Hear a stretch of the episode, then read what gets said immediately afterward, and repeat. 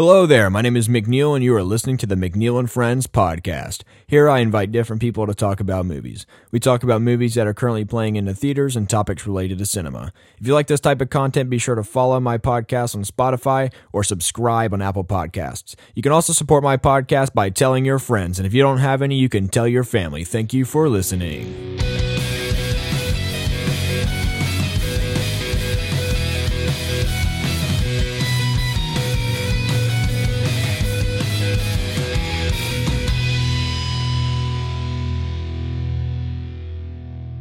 What's up, everybody? This is my new episode of my new series called Movie Screen Quarantine. Due to the world's current circumstances, I'm talking about a wide variety of topics regarding movies in this series. Today, we're talking top 10 favorite movie villains, and I'm here with my friend Tim. So go ahead and say hey, Tim. Hey, what's going on, people? So, you guys are probably familiar with Tim if you listen to my Captain America the Winter Soldier episode, but he's back, and like I said, we're talking about movie villains today. And personally, I think villains are the most interesting type of character because their motivations are less obvious. And because of that, they're kind of more mysterious. And I also just like trying to figure out what's wrong with the person and why they are the way they are. What about you? What's uh, interesting to about villains to you? Oh, I agree 100%. Just because, yeah, they, they shape the movie and they also have a personality that's off the wall, crazy. Sometimes it's just straight up nuts, yeah. where they're psycho. Um, sometimes they have a backstory as to why they are the way they are and what helped them to turn this way. Um, some people think that they're just doing the right thing, and this is the way to go about it. Yeah, um, for sure. And like that, I feel like that's a huge part of the movie. Just you know, you got a protagonist, antagonist, and it's great. Yeah. Uh, so all the performances that I have, I think are even my honorable mentions. I think are some of the best performances of all time. So do you have any honorable mentions? I have a couple honorable mentions just because I, I liked these characters in general.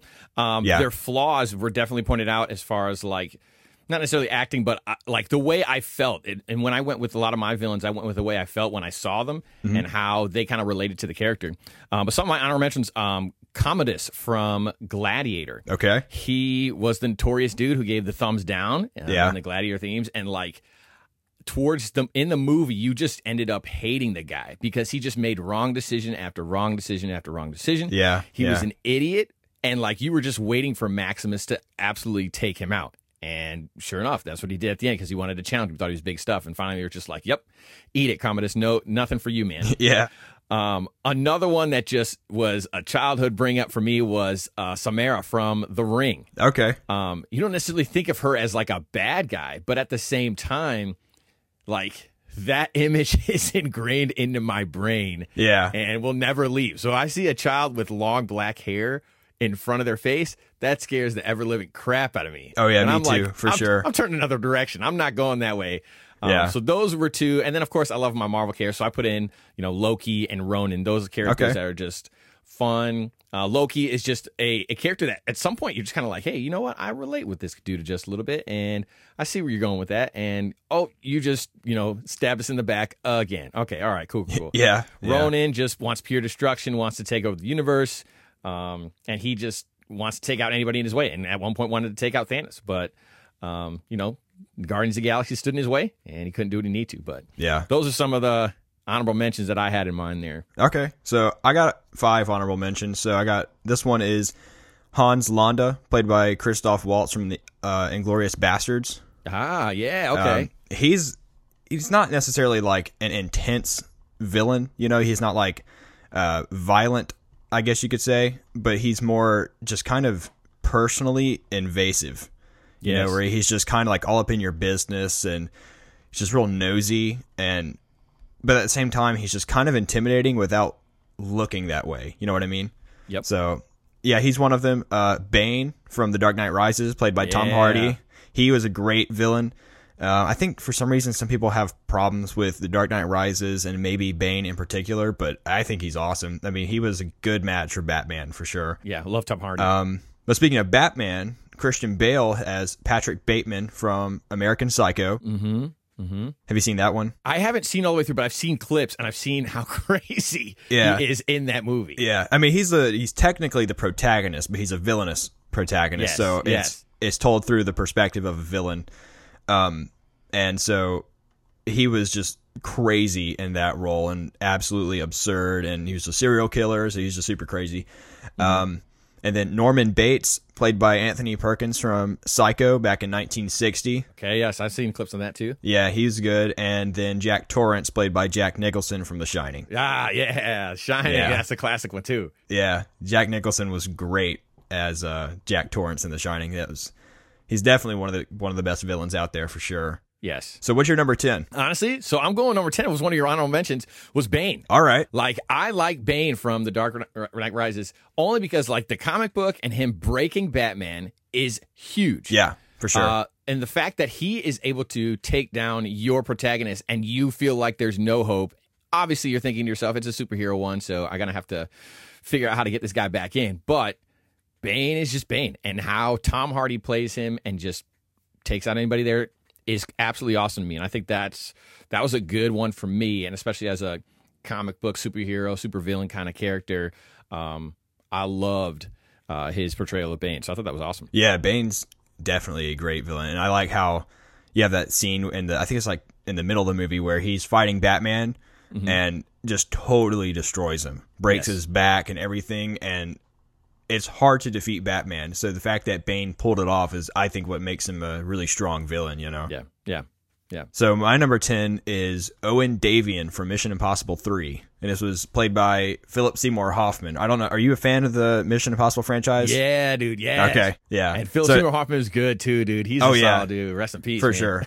Yeah, yeah. It's unfortunate that he's passed away, but I think his villain in Mission Impossible Three, Owen Davian, I think he was the best villain of the Mission Impossible franchise. Yes. Um, he was he made things really personal for Ethan Hunt, which is Tom Cruise, um, with doing crazy things that kind of involved his wife at the time Yep. and uh, he was just really sadistic. But he did it. He did all these crazy like terroristic things in a calm manner, I guess you could say, and that kind of made him more intimidating because he Yes. just appeared so calm all the time. You got like you got that scene where they're on the they're on that plane and Ethan Hunt kind of goes a little bit out of character by going full on Jack Bauer on him and he's just yelling at him and trying to get to the objective but then he's like do you have a girlfriend or a wife and he was like he's like cuz I'm just going to kill her Dude, that just yeah, man, that freaks the crap out of me. yeah, he was he was intimidating. So I mean, I'm a big fan of the Mission Impossible franchise. So it was hard for me not to include um, Philip Seymour Hoffman as Owen Davian on this list. hmm Yeah, that's an awesome. That's a Yeah. that's a great one. Yeah.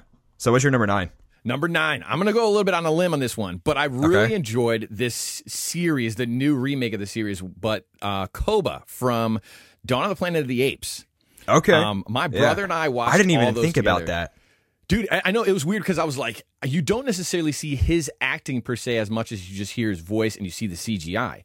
Yeah. But what Koba did in like the betrayal and then just the change of of what's going on with the apes in general and how they were trying to, you know, res- be, be respectful with the humans and try Yeah. to work with them and that kind of stuff. And how Koba totally changed everything and just went straight evil, totally messed up like everything that was going on Yeah, totally sure. threw a wrench because there was really no villain in the movie except for the fact that hey you're trying to get be able to relate and get along with and and have some good um, camaraderie with Mm-hmm. another species but koba threw the wrench in it and just messed everything up i Yeah. forget who played him um, I don't remember. I know. Andy Serkis was Caesar, yes um, yes but I can't remember who was Koba. But I loved I loved that and I loved Koba because that totally changed a lot of stuff for me in my brain um, about just you know people turning so fast and then why the, how the villainy turns where it is because he had his own agenda and he wanted to do what he wanted to do. He wanted he wanted to the the, the apes to survive.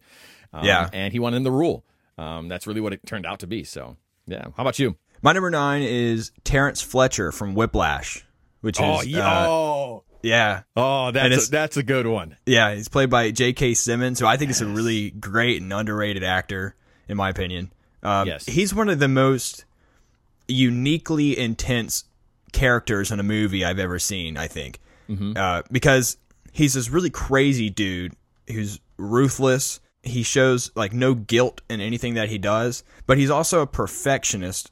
And so, at one point of view, he's kind of wanting his students to get better, but he's also just a jerk at the same time because he's abusive. He's verbally abusive. He's manipulative, and he's just violent even at times. Like he'll throw a chair at a student just because they're slightly flat. And by the way, if you're not familiar with Whiplash, the movie is about uh, a jazz band at a college, and J.K. Simmons plays the uh, instructor for the jazz band, and he's just this ruthless teacher, you know. Yes, bro. As a as a teacher, like and Yeah. a music teacher, like that, it's it's crazy how much like perfectionism you start to think about. And when I saw that movie, I almost was like, oh shoot, I hope I don't become like that too at some point.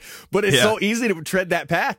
And like and eh, like part of it was like I was like, man, I could see how he wants this guy to be per- perfect, but at the same time, I was like, dude, he's he's making like small mistakes, but like he was perfectionist to like the nth degree. And you're right, he didn't get enough credit for that because that was an excellent role. Well, he he won he won an Oscar for that performance. Oh yes, okay, okay, But Yeah. he that was incredible. Like that movie for sure was awesome. Was awesome. And he he's uh I mean he's just great. I mean even like he's trying to like at first where the I forget the guy played by I'm even forgetting the actor's name. The younger guy, the student, the main main character in the movie. yeah, the drummer. I remember that. yeah, he is you know excited to kind of get to be part of this band because it's like a privilege. But and the and uh, Terrence Fletcher pulls him out in the hall and gets to know him a little bit, and then kind of you know tries to build somewhat of a relationship. It seems like he's trying to be nice, and he finds out things about you know like his mom left when he was really young, and then he uses that against him. He's like eh, like verbally insulting him um, about his mother leaving him, and that's why he's not doing good, and that's why he's not quite his tempo, you know, and stuff like Yes. that. Oh. So it's it's an intense movie for sure. I mean, even though it's it's a drama, but it's really intense just because of that character, you know. Bro, intense is the word to describe it. That For is, sure. like, after watching that, that the word intense, that's what I think about. That's exactly Definitely, yeah. That's awesome. So what's your number eight? All right, so number eight, um, I went with um, Khan from Star Trek Into Darkness. All right. Um, I'm a huge fan of, of Benedict Cumberbatch, and you've seen I've seen him in Sherlock, you've seen him in Doctor Strange, and all these Yeah. other different movies where he's a great, um, just great actor and plays the hero. Um, but for him to make the turnaround in Khan, I thought he was the deadliest person ever, and he he was very calm, kind of like you said. Uh, uh, Philip Seymour was like, Right. He just was very calm, and he's like, "This is what I'm going to do. I'm sorry, you're not going to be able to stop me, and Yeah. you can't stop me. And so this is how I'm going to destroy everything that you've ever made." Um, so I thought him was an amazing just his acting in that and being Khan from that Star Trek franchise. Once again, I'm diving into. I love the sci-fi fantasy stuff, so this is where I'm. I'm my brain's thinking a lot. Um, Yeah. Benedict Cumberbatch, I had to put him in there, especially as a villain in that respect, um, just because I loved how he played that character. I've actually so I've tried Star Trek before when I was but I was really young and I've just never really gone back to it. So I know Khan is supposed to be like the most iconic Star Trek villain, you know, but I honestly like know really nothing about Star Trek. Yeah, and you know it's funny. I really don't know as much because I don't think I got into the series at all. But when they rebooted it, um, Mm-hmm. I decided to start watching it, and then especially since they put Benedict Cumberbatch into Star Trek Into Darkness, um, Yeah. they did a really good job with him being a part of their group, and then all of a sudden just doing a, a 180. And they're like, "What are you doing?" He's like, uh, "I have to do this. This is my destiny. This is your destiny. You have, you have to die." Kind of kind of deal Yeah. and um, he does a great job of just playing that villain. So if you ever want to see him play a villain role that is similar, kind of similar to Seymour's, um, check out Star Trek Into Darkness. That new one was pretty good. I liked I liked that one. Not a huge Star Star Trek fan, but I like that portrayal of Khan. Maybe I should go back and kind of check those out because uh, I know Star Trek is, you know, obviously is a big franchise, but I just, for whatever reason, I've tried them and I was young, couldn't get into them. And I mean, maybe I might like them now because there are some series that I've gone back to watch um, and I actually like now, you Yeah, know? yeah. So, yeah. Well, my number eight is Amy Elliott Dunn from Gone Girl. Oh yes, Yeah. dude. Okay. Oh man. Oh, you go ahead because that. Oh man. Wow. Wow. And that's a that's an interesting role too because like as I even think about that movie, I'm like, villain, villain, villain. Like there's no. It's like oh man, that's crazy. All right, go go ahead. Though. Yeah. that's just All all right. Well, so she's played by Rosamund Pike. She's a great actress. Um, I watched this movie for the first time about a year and a half ago. Mm-hmm. Um, and I just thought she was absolutely crazy, you know. And you don't like. I didn't really see that coming. Like yes. Oh man. the first the first half of the movie, I was kind of questioning whether Ben Affleck was the villain or not. I was like, did he act? Is he actually the guy to blame here? But I never started thinking, well, maybe it's her, you know, because in the movie it's all about the media. It's all about showing you what's told, not what's actually happening. So she's able to manipulate the media, she's able to manipulate the public, and she's able to manipulate her husband just because she wants revenge on him. And she will put herself through absolutely anything pain, emotional distress, anything just to get revenge on her husband. And she frames others by, you know, doing some crazy things. And at the same time, she's doing that, but playing innocent. yes. And at the end of the movie, you know, she wins. She gets to control Ben Affleck's character, Nick. She controls his life, you know, and we have to assume forever. bro that that that that's a that's an excellent pick Yeah. because of the fact like you said she is freaking crazy in the sense that she just does what she has to do in order to manipulate everything that has to be done Yeah. I mean, she's really intelligent, but it's like, why are you this smart? right. You know? dude and like She's you said crazy. first half of that movie you're like oh okay yeah you're right i think yeah affleck dude are you you're looking a little shady right now And Yeah, then for it sure. just the middle sure enough it breaks and you're like um okay all right And well, usually the plot twist is at the end. There's some big reveal, but it was in the dead center of the movie. And then you're like, oh my gosh, where are they going to go from here? I mean, of course, I didn't read the book, so I just watched the movie Yeah. going in completely cold. And that's a movie to go in cold and know absolutely nothing. Yes. You know, that's that's a good movie to just watch, know nothing about, don't read anything before you watch it, and just let it unfold. You know, Yeah, pretty sure I showed that. I remember showing that movie to my wife, and she was like, "Uh, no, no, no, no, no, no, no. I'm not watching it again." Yeah. Dude, it's insane. It, I mean, and it's not a super violent movie or anything like that. Um, until there's like one scene at the end with uh, Neil Patrick Harris, and you're just like, oh my gosh, this is disturbing. it's it's crazy. But she's uh, you don't when you think villain, you don't normally think Amy Elliott Dunn, you No. know. Um, but when I'm just kind of looking through movies I've seen and trying to figure out which villains from certain movies I like best, and I looked at Gone Girl, I was like, I gotta have her on this list. Dude, She's that's crazy. You're right, but that's that's hard because it's is she the also the the like the protagonist? Is she also the hero in the movie too? Like, because she's the villain, but she it's weird. It's really weird. That's that's why that's that that becomes an amazing amazing pick to add a list. I don't even think about that, but that's that's good. That's a good. Yeah, I mean, in a way, you can kind of see where she's coming from, but you're like, you're just taking this way too far. Mm-hmm. You know, it's just like, just kind of, you know, just get rid of him. Yeah. As Yeah. in, don't don't kill him, but you know, just kind of, you know, just leave him if you don't like him. But Mm-hmm. then it's like, you're crazy. You're absolutely crazy. You know. So I, yeah, she's she's a great villain. I thought. yeah, that's good. Yeah. What's your number seven? All right, seven. Um, throwing it back here. I'm going with Ivan Drago from Rocky Five. Drago, he didn't say much in the movie at all. The, what the famous line was? What I, I will break you.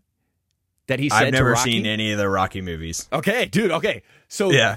this is the one I remember out of all of them. So Rocky Five, Ivan Drago. The, the the main purpose is U.S. has to fight goes against Russia. I forget where it is. I think it might be in the middle of uh, maybe like the Cold War, something like that. But there is historical events surrounding it, and uh, uh, Rocky Sylvester Stallone has to fight Ivan Drago from Russia, um, just to kind of do a little bout. I think it's just kind of for for bragging rights as far as like country's concerned. And Drago is your typical Russian. The man is huge. His punch is like straight iron to your face.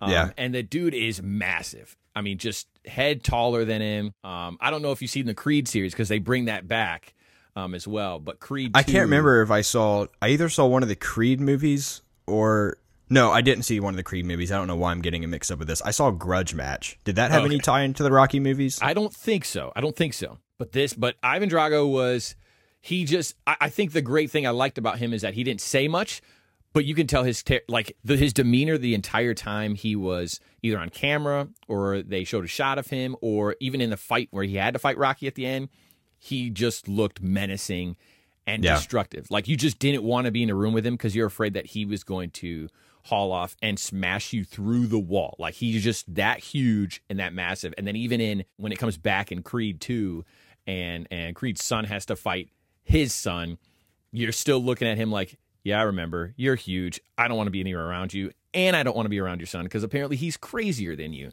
Um, Yeah. So Drago was that's a childhood memory of mine that I will never forget of that being an iconic villain for sure. I've been meaning to get to watching the the Rocky movies at some point. I've been wanting to see them because I like Sylvester Stallone. I think he's good in the action movies that he does and stuff. So I've been meaning to see those. But Yeah. Check out five. Check out the one where he fights uh, Apollo Creed. That's always a good classic one. Balboa's good. I think Rocky Six is the one that everybody says don't watch it because it was dumb. there's like oh, there's a lot of Rocky movies for sure. Yeah. Oh yeah. But um, so my number seven is Voldemort. Oh yeah. Yeah, his I mean his real name's Tom Riddle, but uh, Voldemort is what everybody knows him from the Harry Potter series. He's played by um, I think I'm going to pronounce this incorrectly, but Rafe Fiennes. Maybe. I think that's how you say his last name. He was the guy and he was the antagonist in Schindler's List and he's been in some other stuff, but I actually just recently watched all the Harry Potter movies. I kind of marathon them over the course of a week, a couple weeks back.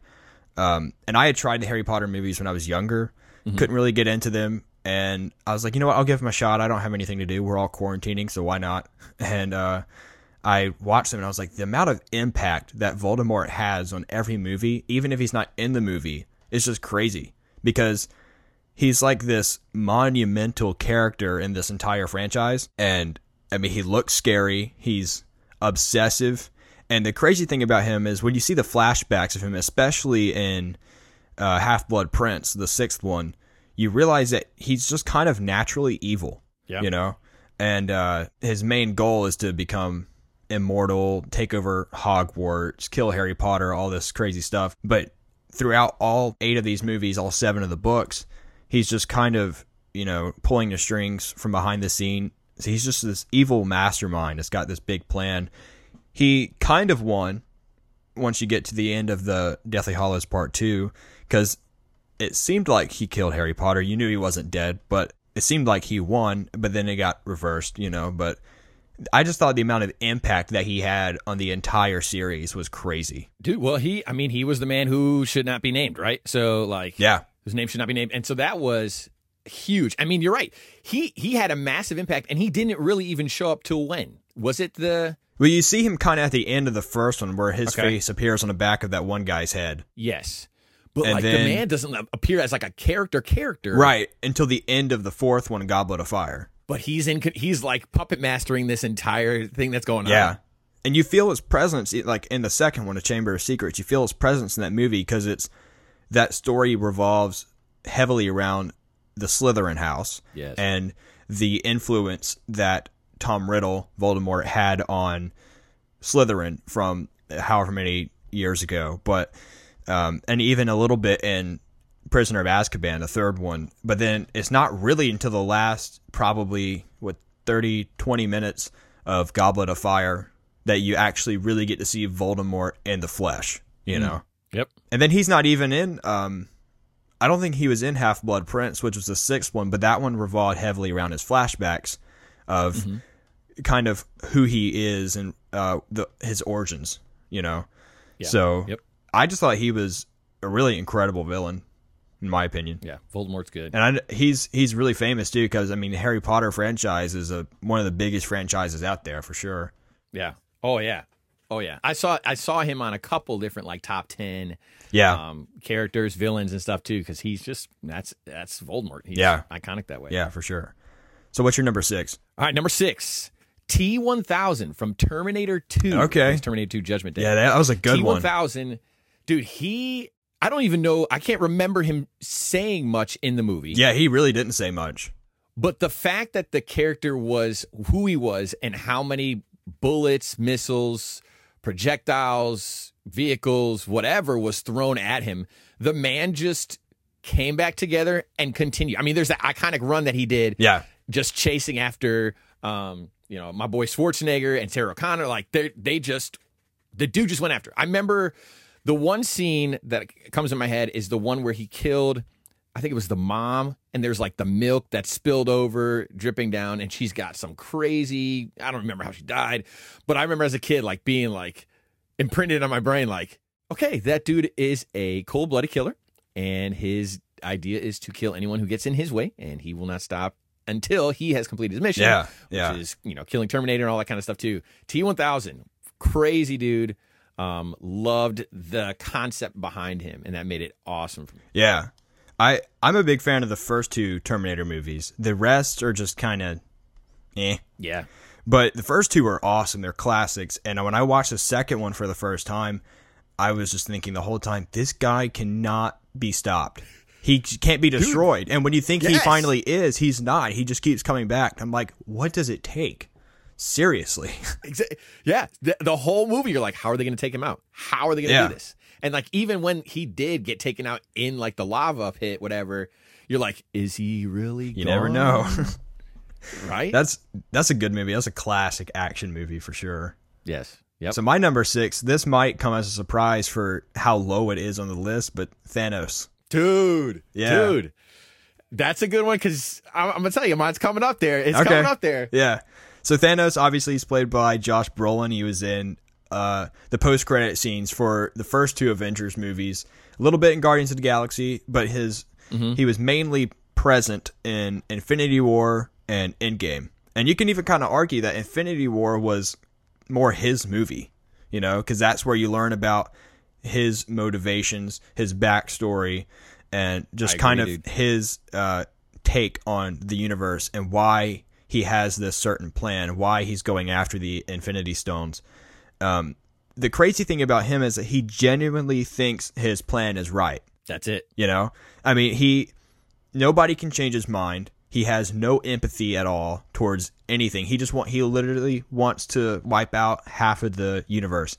And the Marvel universe is huge.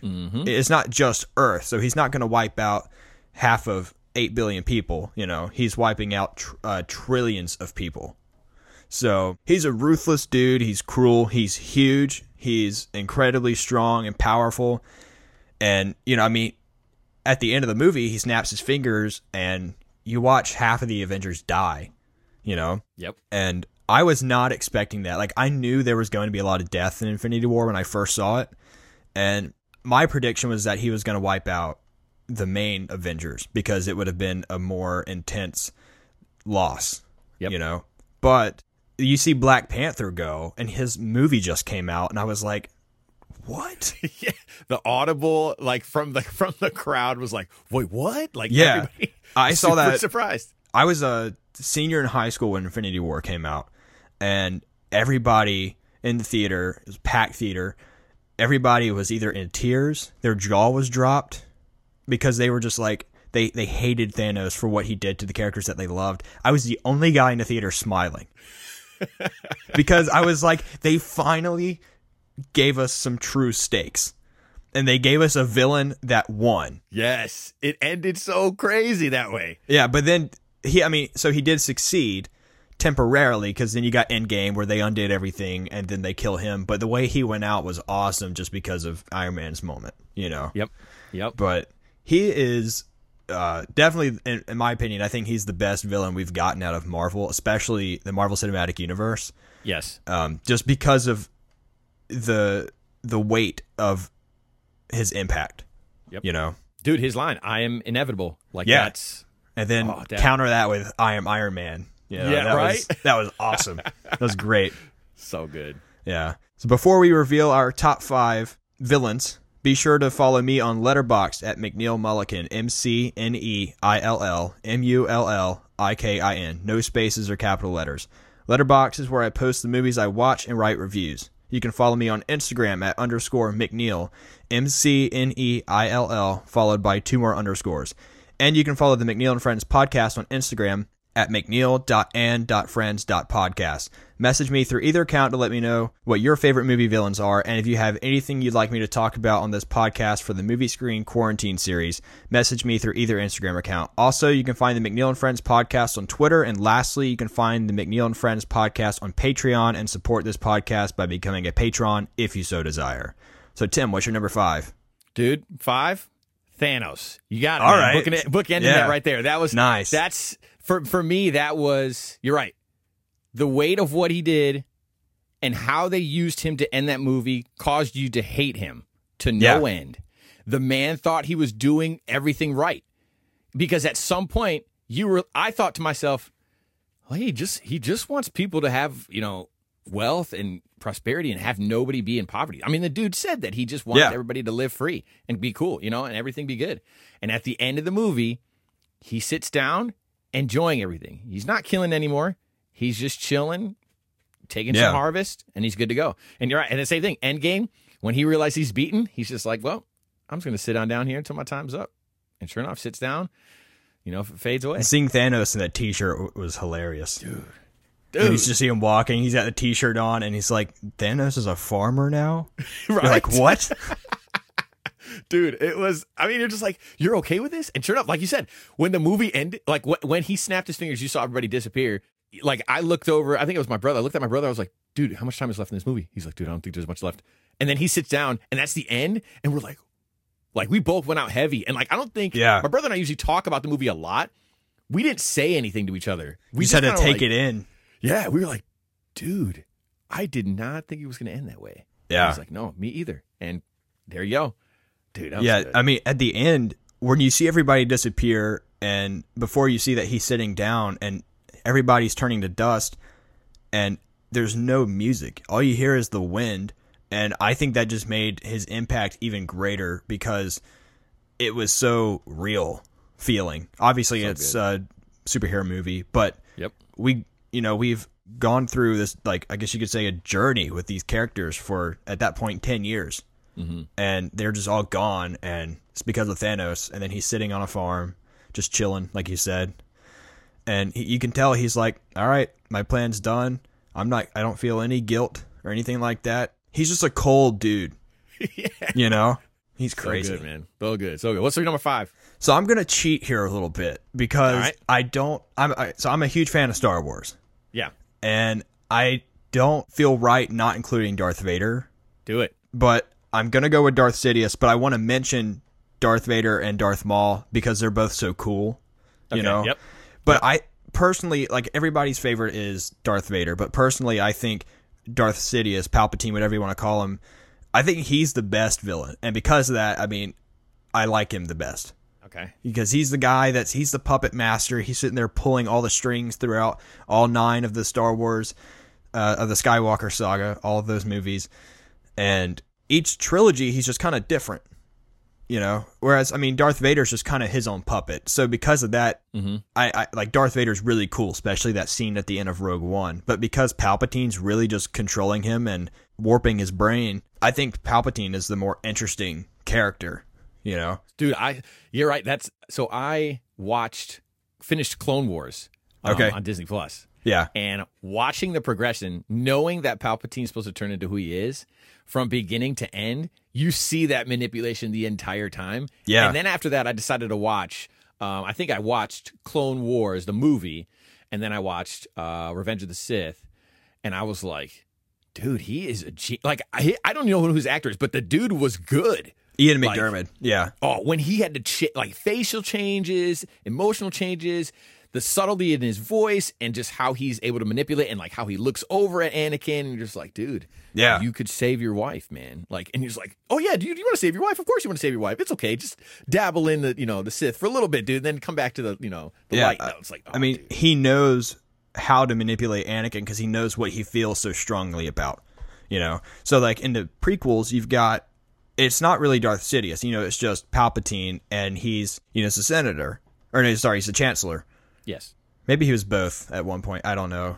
I think you're right. I think he was he was chancellor. He, was chancellor because he's the one that kind of helps make that doesn't help them like put them to a vote for Yeah, I decision for stuff. I want to say maybe in the Phantom Menace, he might have been the senator. And then Okay. later on, Maybe, he became right. chancellor or something like that. I'm not sure, but I know it was at one point Chancellor Palpatine. Yeah. Um, but anyway, so in the prequels, he's deceiving the government because he's really his true identity is Darth Sidious, but he's tricking everybody to think he's this good guy, but he's really not.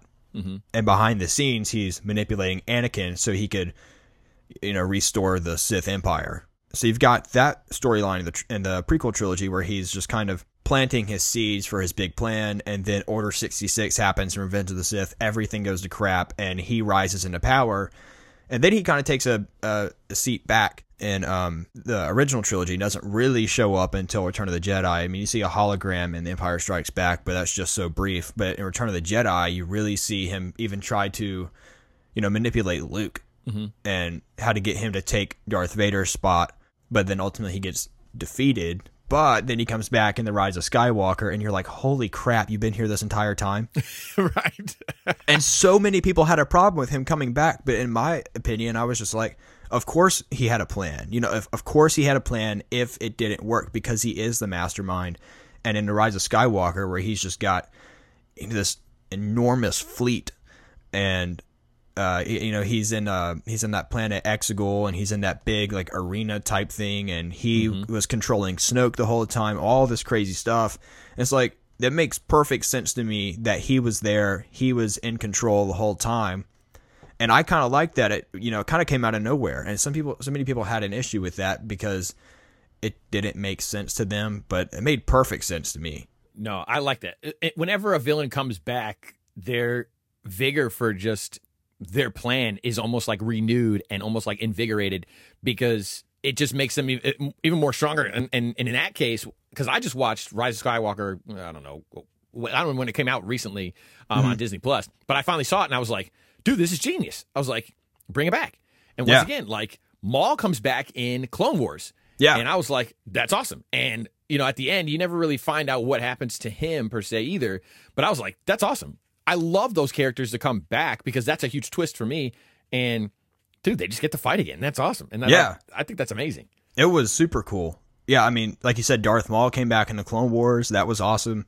Um, he, he's, I think, one of the coolest Sith Lords there are. Just, I mean, he looks awesome. His fighting style was awesome. His lightsaber, that moment when you see the the double blade, and then, I mean, but like the reason I wanted to mention Darth Vader and Darth Maul is just because they are iconic, really cool villains, especially Darth Vader. And I mean, in my opinion, the best moment with Darth Vader is when you see him, you know, that tie in to A New Hope at the end of Rogue One, and he's going down that hall just slaughtering those people. That scene is crazy, but it's so good. Um, but I have to go with Darth Sidious for my number five. I just, I really wanted to mention Darth Vader and Darth Maul, um, just because it, it is kind of hard to pick when it comes to Star Wars villains. Good guys, man. That's that's that's a solid that's a solid pick though. I wouldn't say that's cheating. That's good. That's solid. They all work together. It's like a triumvirate. yeah, yeah, for sure.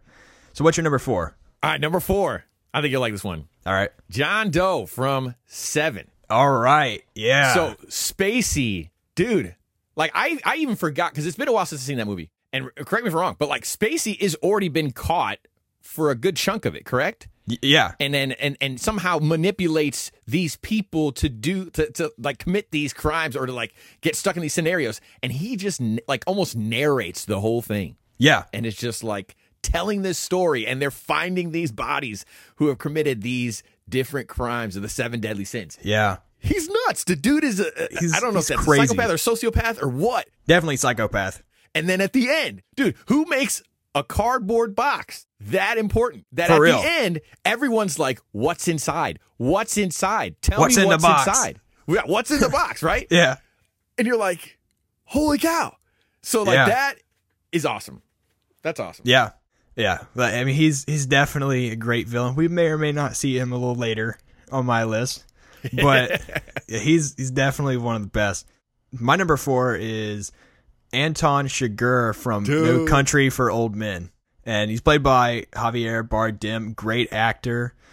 Uh, like I talked about earlier, Philip Seymour Hoffman was a really calm villain, but he's super intimidating. And if you think about that uh, aspect of that character and knock it up to 10 levels of even being more calm and more intimidating, that's Anton Chigurh and No Country for Old Men. I mean, this dude is another. I mean, he's just another ruthless character, obviously, and like I said, he's extremely calm and intimidating. At the same time, it's just kind of weird and ironic. But the cool thing about him is that he's really great at improvising anywhere he is. If something goes wrong, he's just like, "I'll grab this and I'll see what I can do with it." You know. Yep. Yeah. I mean, the the way he just kind of uses certain objects as tools, like the first thing you see him do is when he approaches that car and he pretends to be a cop, but he's obviously not a cop, and he has that thing, and you don't really know what he's going to do, and he Yeah. puts up against the guy's forehead and just knocks him out, whatever the thing was. Um, but I mean, he's just a psychopath. Yes. But he's he's like he's a hitman at the same time, and he also he won, kind of. he did. Yeah. Yeah. You know, I mean, he. I say kind of because he kind of had to escape, but he he was successful with what he was trying to do. He was trying to get the money, and he was trying to make. Uh, I, I believe it was um, Josh Brolin's character. He was trying to kill him, but he kind of indirectly did that. Um, he didn't kill that character, but caused him. You know, kind of set it up, caused him to die. But at the end, he did end up having to kind of run away. So it wasn't like this big victory, but he did complete his task. Yeah. Um, but he was. I remember watching No Country for Old Men for the first time, and just thinking he was such a great villain, and that was really why I was so drawn into this movie because of that one particular character and just how unstoppable he was. Like he was mm-hmm. coming after you no matter what, you know. And the crazy thing is that Javier Bardem has expressed the fact that I mean he's a pretty big pacifist. He doesn't like violence. he didn't he didn't want to play Anton Chigurh. And so the Coen brothers thought he'd be perfect for the role and he was like he's like I don't like violence. I don't think I could play the character well and they're like that's why we want you for this this role. And I was like who would even think of that? You know, like this guy's a a, weird- pacifist, but you want him to play the, one of the greatest villains in movie history, in my opinion, and a lot of people I think would agree. But yeah, I mean, he was he was a really cool villain. I thought. Yes. Oh, yes. Oh man, that's good. He, he- he's going to show up on mine. I'm just going to tell you that. I'm sure he's going to Okay. show up again. All right. Um. All right. So number three, right? So we're going with Hannibal Lecter Okay. from Dude- the dude, our- series. Our top five is is is really similar. This is really cool. I'm pretty sure. Yes, I'm pretty sure this is going to be very similar. Lecter is a. I, I think. It's, I don't know if it's psychopath or if it's sociopath or what it is, but he's a genius. He's The definitely man- definitely a psychopath for sure. Yes. Okay. Yeah. Psychopath. The man knows who who who chomps into a police officer and then immediately starts listening some classical tunes like it's no big deal Yeah. with blood still smeared on your face. Like Yeah. that's somebody that's nuts. I even read that and during one of these attacks that you were talking about where he just, you know, chomps into a police officer, his heart rate, I, I don't know how they know this, and maybe it was like in a book or something, because I know uh, Silence of the Lambs was based off of the book. And he was in other movies too, like Hannibal and Red Dragon, but Yep. his heart rate didn't go above 90 beats per minute when he was doing all that. That's dude. Okay, that's also. The, I mean, to Anthony Hopkins, like credit too. Yeah, I mean, how sure. how you were able to maintain the poise and just the the the great acting as Hannibal Lecter and the seriousness all the way through. That's incredible. Yeah. is incredible. Yeah, Hannibal Hannibal Lecter is one of my favorite villains, and I mean, I think it's obvious that he's go- he's going to show up on my list for sure. Yeah, Definitely, definitely. that's a good So, one, man. Where's yeah. your three? My number three is John Doe from Seven. Yes. So you're number four. So I mean, I feel like I mean, so my top, my top one was solid. My number one was solid. That was already like there was no way anything was going to cross it. But Mm-hmm. four through two, for me, are so interchangeable. Like I was looking at it today, like, do I really want to put this guy at number two, or should I move him back to number four because of this Yeah. of number three? You know, so so number three for me is John Doe from Seven, and you know, like you talked about, his his plan was uh, to kill seven people, each representing one of the seven deadly sins, and he's doing that because he thinks society tolerates sin, and so he's wanting to bring that to the world's attention. But I don't think he understands that that's hypocritical because he's now killing all these people, which is obviously a sin as well Mm-hmm. but I love that concept. It's really unique. I I'm like almost 100% sure this wasn't based on a book and this was an original screenplay. Pretty sure. I think he plays great villains. I mean, even if you look in uh, Usual Suspects, Mhm. he was super deceiving, and you don't even know he's a villain until the very last thirty seconds or whatever. But in Seven, he's this mastermind, like you said, that he's just narrating this whole thing. He's uh, manipulative, and he succeeded. You know, Yep, and but the th- the things that he does, and I'm not going to go into too much detail about the the way he kills people, but I mean, it's really disturbing. There's one particular one. I'm so glad they didn't show it, and they just they just explained it afterwards. And and I was like, thank you, David Fincher, for not writing that scene into the movie because I think we all would have been scarred for life. But at the end, I mean, we when I was I watched this movie. This is one of the few movies I've seen where I watched it for the first time, and I was like, I gotta watch this immediately again because I was like, I just needed to process certain elements of the movie. So I watched it again as soon as I could. Like I think it, the next day or whatever. And I've seen this maybe probably five times. I think it's one of my all-time favorite movies ever. And that ending, I just you just don't really see that coming. But oh man, and he even kind of has to go out on a limb a little bit for the his final kill, which is to get Mills to kill John Doe himself. yep. And so you're just like you you got to hope that that works for you for your plan, but you know it's it's definitely going to happen because he was such an evil mastermind, you know. Yeah. And I mean, and I personally like when villains win because it's so different, you know. Yeah, it's different from the norm. You're expecting a change to happen of good, but like, dude, sometimes it doesn't happen all that time, all the way like that. Yeah. And at first, this is just like a, a normal crime movie, you would think, but then things get progressively more intense, and you're like, this is definitely a different type of crime movie. And so I like that at the end, it was a very unconventional ending. And so you'll notice um, that a lot of the villains on my list win in some way, shape, or form. I mean, there's some obviously don't, but a, a good chunk of them do. Yeah. You know? Yeah. So crazy. That's so. So, good. that's a good one. Well, what's your number two? All right, number two. You're gonna like this one. I'm going with the Joker. The Joker Okay. is crazy, awesome. Well, which the Joker? quote- uh, the Joker from The Dark Knight. Okay, Heath Dark Ledger. So Awesome. Heath Ledger, yes, Heath Ledger for sure. I mean, he wants to watch the world burn. Uh, I don't know, like the crazy schemes he comes up with are insane. So who the, the Christopher Nolan, right? Ri- ri- Is he the one writer, right? Yeah, or the yeah, producer Christopher? Nolan. Yeah. So Nolan, amazing job putting that together. Um, Heath Ledger, amazing acting, convincingly insane. Yeah. Like, and I and I think we've already talked. We've talked about like the process of how he had to go into like getting into character that way and stuff. But the best Joker and the most insane, like Batman's clear arch nemesis by far. Great match for Batman. Yes. I mean, you love Bane. Bane is the physical prowess against Batman. Joker's, but not Joker's the intellectual match. Exactly. So Yeah. Joker's not going to go up against Batman in a physical fight. He's going to lose. Right, So yeah. Joker's going to freaking use his intelligence and come up with the most twisted way for Batman to run away from him and him to plot another intellectual way to get Mm-hmm. Yeah. Batman in a conundrum. Like incredible. That's awesome. Yeah. That's that is and you're right. Like my top 5 they're almost like swirling together. And like in my Yeah. brain I'm like there's there are elements of each of them that I'm like, well, this guy liked because of this, this guy liked because of this.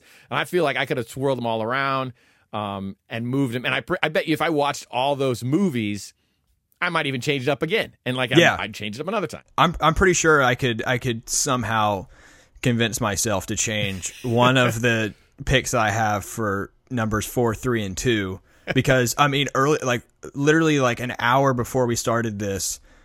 My number four was my number two, and then I was like, "Wait a minute, no, I really like this about two and three. I mean, so Yep.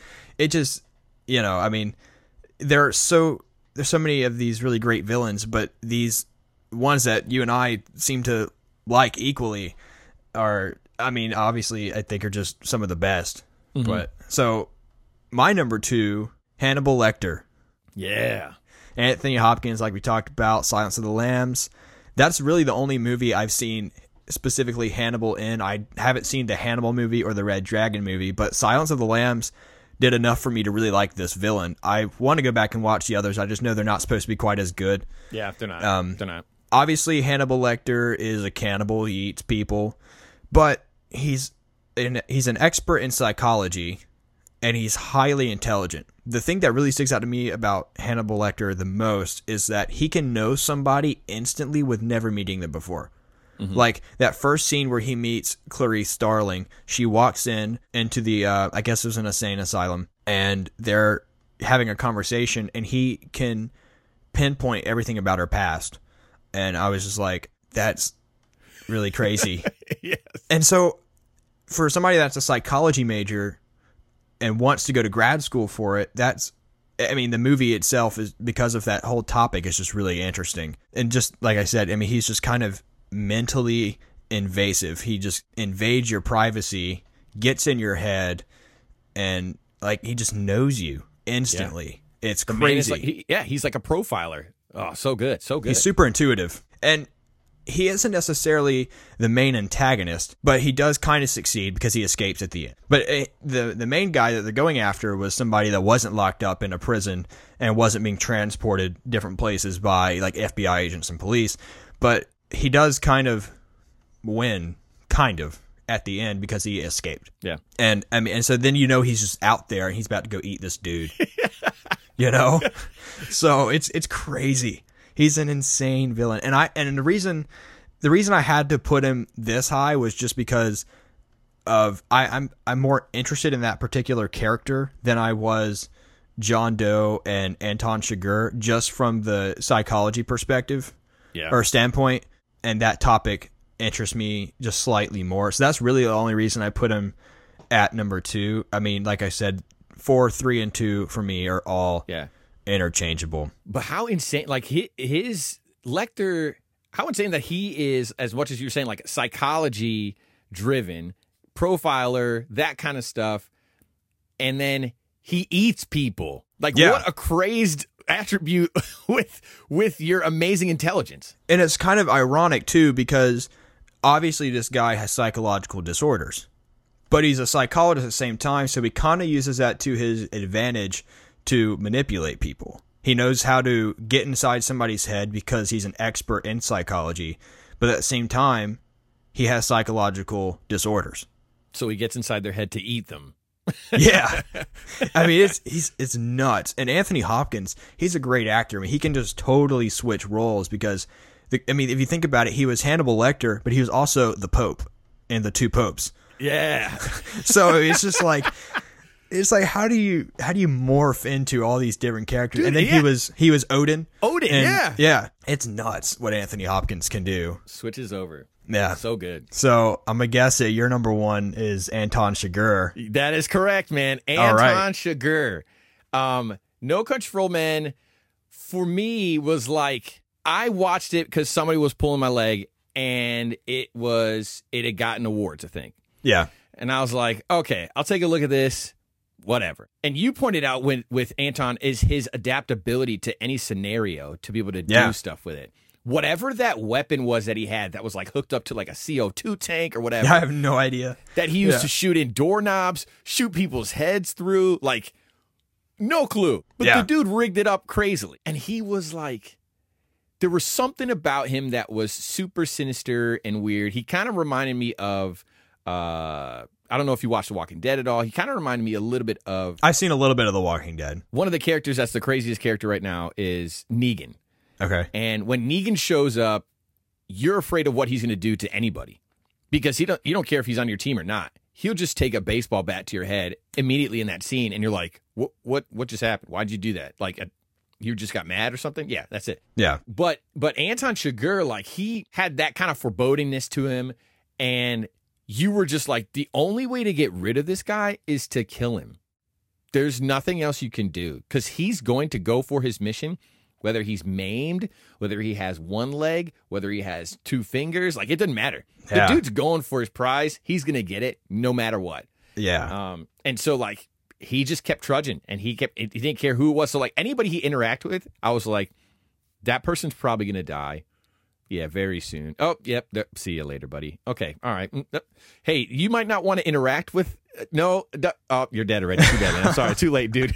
You know what I mean? It's like Yeah, he just has this path of destruction that just continues through, and I he's like, unstoppable. Yes, that is like iconic villain for me as far as he, he's even keeled with his emotions and he just kind of does what he needs to do to accomplish his mission. And it's very, very creepy. He's completely detached from humanity. you know? Exactly. Yep. It's crazy. Oh, insane. So, so my number one, this probably will come without a surprise, is the Joker, Heath Ledger, The Dark oh, yeah. Knight. Oh, yeah. He's obviously my personal favorite Joker. I talked, I, I mean, I did an episode a few weeks ago on, uh, I where I ranked all the Jokers, and uh, Heath Ledger was at number one, and he's always been my favorite Joker since I watched The Dark Knight for the first time. I mean, Joaquin Phoenix was great, Jack Nicholson was great, but Heath Ledger is a different version. He's a different take on the character because he's so realistic, you know, and he's his uh, his motivations are a little different than Jack Nicholson's.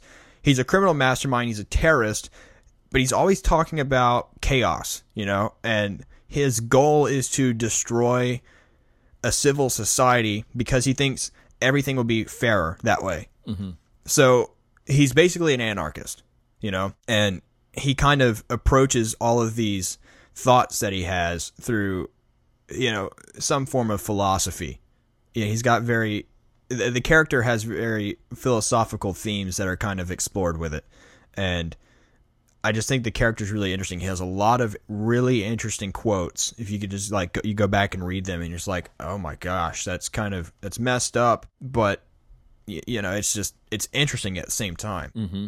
But he's also a great match for Batman because Batman, obviously, like you said, you know, Batman could beat him up in a physical fight instantly, but they're an intellectual match for each other because they're both really smart. They both are, they both have that wit, you know, and so the Joker wants Batman to be, you know, kind of part of his plan to where he he wants to use Batman to show people that people naturally are immoral, but he realizes that he can't break through to Batman, you know, because Batman is a guy with really strong morals. So, I mean, I think there's a lot of really interesting philosophical themes that are explored uh, with the character of the Joker and just throughout the movie of The Dark Knight and just kind of its plot and the other characters in it. But the Joker is, I mean, he's just, he's totally my favorite villain Yeah. of all time for sure. I mean, that, and it's irreplaceable for me. Dude, and I can see how psychologically too, like if that's something you're studying too, Yeah. dude, that's weird. Like he he you're right. His realism in being the Joker modernized how we would look at the superheroes today. Like Jack Nicholson was a great close to you know the the the Joker that we all know from the comics and stuff and the laugh and stuff like that. Yeah, he was good comic comic book accurate Joker. And like even like you said in that, I mean, you, got to go back and listen to the podcast. Like the, the the Jokers that you described, they had their different ways of doing things, but Totally different them- motivations, yeah. none of them were as intellectually sound yet had the philosophy behind what he was doing as Heath Ledger's did, and it made Yeah. it, it made him even crazier as a villain. Yeah, I mean, and Joaquin Phoenix's portrayal as a Joker was an adaptation of that character that I really liked. But as a villain, he's not. You know, that was just an origin story of a particular villain. So it wasn't like he wasn't at his uh, highest potential. You know, he wasn't the he wasn't um, at his peak like Heath Ledger was, and Joaquin Phoenix's Joker is more like you understand how somebody could get to where Heath Ledger was as the Joker. Yeah. you know, so I think Joaquin Phoenix was fantastic in that role, and I think Jack Nicholson, you know, was just more of the comic book accurate type Joker from the older comics. But Heath Ledger was just an interesting character. Mm, yep, yep. Well, So. Joker as Heath Ledger, or Heath Heath Ledger as a Joker was interesting. it all fits. Said it it all fits. the all the wrong ways, and then the last one, of course, is the way I got it right. But whatever. Dude, that's awesome, man. These have been good. These are great. Like I go, some, Yeah. It kind of surprised me that top five were going to be very similar like that. Yeah, I mean, I'm pretty sure it was like what our top the the, the top four of all of ours were the, same, same? just in a in a different order. Yep. But um, your your number five was uh, Thanos, right? Yep, Thanos was there. So that was kind of interchangeable for uh, or close close in the same order as us Yes. because uh, I had Thanos at number six. Um, you, you didn't have any of the Star Wars villains in yours, did you? I did not have any Star Wars villains. I didn't have any of those. Okay, but yeah, I mean, overall, I mean, it was pretty similar. That turned You know, out I- good, I'm- man. that was I- awesome. that that's awesome, and and I'm I'm kind of glad that you know I think there's really only one movie in your list I hadn't seen, Mm-hmm. and I think you had seen all of mine, so that worked out Yeah, that's well. perfect, man. That's good. We watch the Yeah. same kind of movies. Yeah, definitely a very similar taste. Um, but yeah, so uh, where can people find you on social media, Tim? Dude, I'm on Instagram. Um, I have a music account, T Mo Audio, T M O A U D I O. Um, uh, you can check out a bunch of stuff. We just it's got a lot of my April Sing Challenge stuff on there. Um, I do some covers of McNeill's band, Finding Freedom, things like that. Um, just have fun making music, making people happy through that. Um, I'm on Facebook, Tim Morgan. Just look me up. Um, and that's really where you can find me there. I think Twitter's the same handle as my Instagram, Timo Audio. I don't use it as much, but it is there. Um, but yeah, man, shoot me a line, something like that. I'd love to be able to see what people are doing, what people are up to. Yeah.